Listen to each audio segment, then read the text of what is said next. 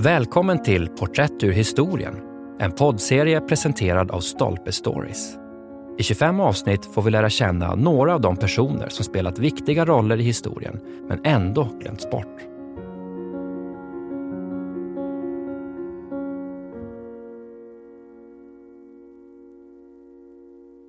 Anna Komnena. Prinsessan som skildrade Bysans skiftande öden. Av Peter Frankopan. När vi tänker på de stora historikerna genom tiderna blir namnlistan lång. Herodotos, naturligtvis, historieskrivningens fader. Tukudides och Xenofon. De stora romerska historikerna, Livius, Plutarkos och Tacitus, för att bara nämna tre. Renässansens historiker, exempelvis Bruni och Machiavelli.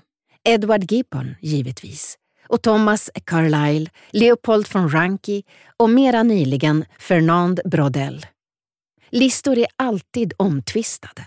De kan inte annat än väcka debatt och diskussion om vilka som finns med och vilka som utelämnats.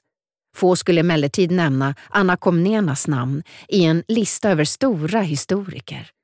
Det är synd, eftersom Annas bidrag till historien som historiker, författare och främjare av lärdom borde sätta henne i främsta rummet bland de som skrivit om det förgångna. Anna föddes i Konstantinopel 1083 och var dotter till Alexios den första Komnenos och hans hustru Eirene, vilka härskade över det bysantiska riket, den östra halvan av romarriket som inte bara hade bestått utan blomstrade efter Roms nedgång och fall 600 år tidigare. Anna var kejsarparets äldsta barn. Hon var rasande intelligent och följde noggrant livets alla vedermödor, prövningar och bedrifter i palatset, huvudstaden och de intensiva förbindelserna under det sena tusentalet och första hälften av 1100-talet. Anna var begåvad och ambitiös. När hennes far dog 1118 var hon en seriös tronpretendent och låg så mycket bättre till än sin yngre bror Johannes att den senare lär ha lirkat av faderns kungaring från hans finger när han låg på dödsbädden och därefter skyndat sig att utropa sig till kejsare för att hindra sin syster från att sätta sig och sin make Nikeforos Bryennios vid makten. Anna utgjorde ett så stort hot mot sin bror att hon förpassades i inre exil, inhyst i ett kloster som beviljats ansenliga resurser men hindrade henne från att träffa sin man, enligt vad hon själv berättar. Omständigheterna och tidpunkterna rörande Annas isolering är inte helt klarlagda, men vi vet att hon under sin livstid mycket aktivt samlade intellektuella omkring sig och uppmuntrade deras arbete. Annas intellektuella anspråk gjorde att hon fick utstå gliringar från vissa av sina samtida, som avfärdade henne som för klyftig för sitt eget bästa. Hur som helst är det svårt att överbetona betydelsen av den lärda krets vars studier hon befrämjade. Den främste ibland dem var Eustratius från Nicea, som av Anna fick i uppdrag att färdigställa de första kommentarerna till Aristoteles skrift Den nikomakiska etiken. Resultatet var inte bara ett banbrytande stycke tolkande filosofi i egen rätt, utan ett verk som skulle få en djupgående inverkan på den västerländska vetenskapens framtid. Eustratius kommentarer översattes av Robert Grosseteste, användes därefter av Thomas av Aquino och bidrog till att ge Aristoteles en grundmurad ställning i den västerländska politiska filosofin. Emellertid är det Annas egna arbeten som får henne att sticka ut som verkligt enastående. Efter makens död i slutet av 1130-talet började hon skriva en historia över det bysantiska riket under sin fars styre. Hon kallade den Alexiaden, med en titel som hänsyftade på det kanske största europeiska historiska eposet av alla, Homeros Iliaden. Skildringen är enastående av många skäl, inte minst längden och detaljrikedomen. Texten är livfullt skriven och pedantiskt noga med fakta. Och den ger en förbluffande redogörelse såväl för en av de viktigaste perioderna i den bysantiska historien och den europeiska historien, som för den slutgiltiga brytningen mellan katolska och ortodoxa kyrkan, för rivaliteten mellan västra Europa och den islamiska Mellanöstern och för kejsardömets fortbestånd mot alla odds. Alexiaden är särskilt betydelsefull av tre skäl, förutom helhetens bredd och omfattning. För det första skrevs den av en medlem av den kejserliga familjen, vilket innebär att händelserna skildras ur ett utomordentligt privilegierat perspektiv som läsarna får ta del av. För det andra var den här texten, trots att den skildrade perioden, cirka 1070 till 1118, var så viktig. Den enda betydande redogörelsen för den här perioden som nedtecknades i Bysans, vilket innebär att informationen den tillhandahåller är av särskilt stort värde och fyller vad som annars skulle vara en stor lucka i historieskrivningen.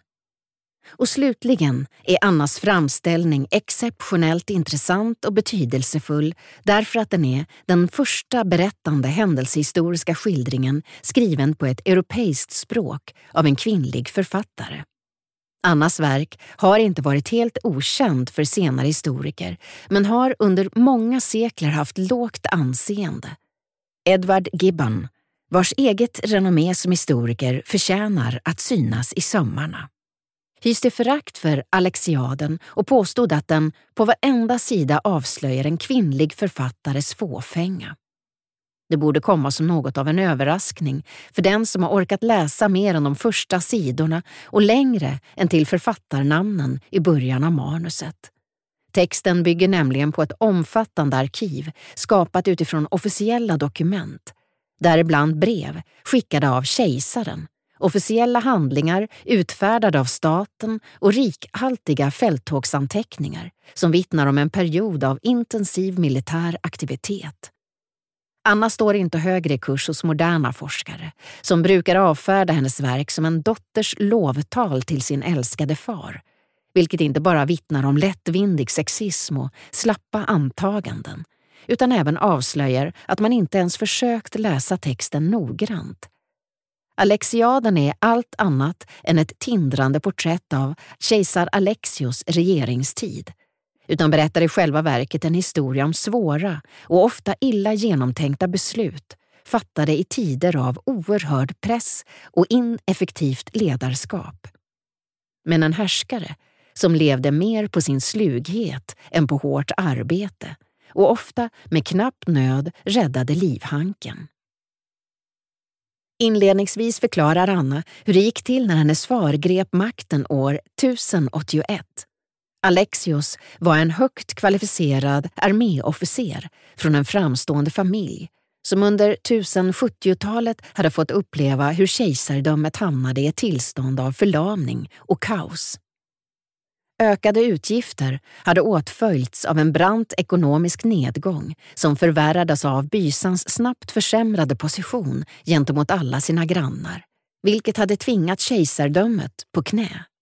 Militära motgångar hade urholkat förtroendet för armén och en rad invasioner minskade produktiviteten och intäkterna ännu mer. Vad värre var leddes kejsardömet av en åldrad, impulsiv narcissist som inte hade någon kontakt med verkligheten och var mer upptagen av att dela ut ynnestbevis än av att vidta resoluta åtgärder som skulle kunna förbättra den besvärliga situationen. Anna berättar att det i början av 1080 såg ut som om spelet var slut. Turkiska plundrade hade ockuperat de ekonomiskt och strategiskt viktigaste delarna av mindre Asien och hade nått fram till Bosporen. Normandiska riddare som under det gångna årtiondet hade erövrat södra Italien och en stor del av Sicilien riktade nu lystna blickar mot kejsardömets västra flank, i det som idag är Albanien och Grekland. Därtill kom angreppen från de steppnomader, föregångare till 1200-talets mongoler, som samlades i stora antal längs Donau i syfte att skaffa betesmarker till sin boskap i den traiska kornboden söder om Balkanbergen. Annas skildring av kuppen är ett mästerstycke av dramatisk beskrivning. Vi får höra om förspelet och planerna på att ta makten mot en bakgrund av högst befogad rädsla för förräderi och oro för att den dåvarande kejsaren plötsligt skulle besluta att Alexios, hans bror Isak och diverse släktingar som hade gjort gemensam sak med den unge generalen skulle gripas. Eller något ännu värre. Avgörandet kom då Alexios och hans anhängare marscherade mot Konstantinopel och lyckades ta sig in genom en av grindarna som skyddade städernas drottning. Men medan Alexios ryckte närmare det kejserliga palatset och den väldiga kupolkyrkan Hagia Sofia, tog hans anhängare saken i egna händer, slet ner senatorer från deras hästar, klädde av dem och hånade dem när de högljutt klagande fick gå till fots genom staden. Anna frikänner inte sin far från skuld till detta beteende och berättar att han sökte gottgöra de brott som begåtts. Den Alexios som framträder här och genom hela texten är ingen skrytsam hjälte som inte kan göra fel, utan en beslutsam, gudfruktig och närmast humorlös gestalt vars enda målsättning är att tjäna och skydda staten. De vedermödor och svårigheter som kejsar Alexios fick utstå under loppet av sin regeringstid behandlas i ofta brutal detalj. En av höjdpunkterna är ett ögonblick då kejsaren befann sig på fälttåg på Balkan, kort före det första korståget. En expedition där tiotusentals män lämnade sina hem i västra Europa och marscherade mot Jerusalem och som till stor del kan förklaras av situationen i det bysantiska riket. Vid tillfällen som dessa brukade Alexios lämna kvar sin mor eller sin bror i huvudstaden för att hålla vakt, men tog med sig sina närmaste rivaler så att han kunde hålla ett vakande öga på dem och försäkra sig om att de inte skulle ställa till med problem medan han var borta. Men det räckte inte för att hejda bildandet av en jättelik sammansvärjning i vilken många av kejsarens närmaste bundsförvanter och till och med närstående familjemedlemmar deltog. Alexios kom fram till att han inte hade något annat val än att samla alla högre officerare i det kejserliga tältet och efter att ha iklätt sig en vanlig officersdräkt istället för den kejserliga skruden trädde han fram omgiven av vakter från Skandinavien och Nordeuropa som var beväpnade med dubbelyxor. Sen höll han ett tal på vilket hans karriär, hans styr och hans liv hängde. Den högst påtagliga dramatiken fångas vältaligt och elegant av Anna Komnena i scener som skulle hålla för en miniserie av klass. Anna Komnenas skildring av sin fars styre är en invecklad, svår text. Den är skriven på en utsirad prosa med ständiga referenser till bibliska texter och till Homeros, Plutarchos, Xenofon och andra. Den kräver inte bara noggrann läsning utan även skarpsinnig tolkning för att förklara de luckor, upprepningar och motsägelser som kan vara både avsiktliga och oavsiktliga. Både Anna och hennes verk borde vara mer kända och förtjänar att förstås bättre. Anna dog 1153 hennes senare år färgades av sorg och ensamhet på grund av att hon hölls åtskild från sin familj, berättar hon i Alexiaden. Istället ägnade hon sig åt att skriva sin historia. Ett ensamt styrkeprov som känns igen av historiker i alla tider och på alla platser.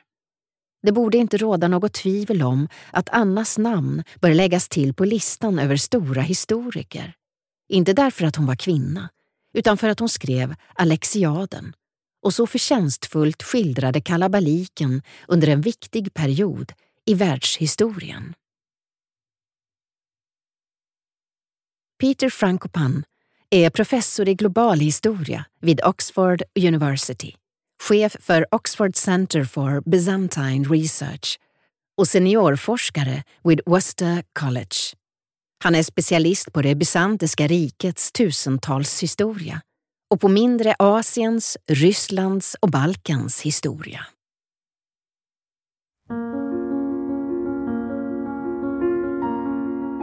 Du har lyssnat på poddserien Porträtt ur historien som presenteras av Stolpe Stories och inläst av Mimmi Kandler. Serien är baserad på essäsamlingen Porträtt, människor som formade sin samtid men som historien glömde. Essäsamlingen finns ute nu.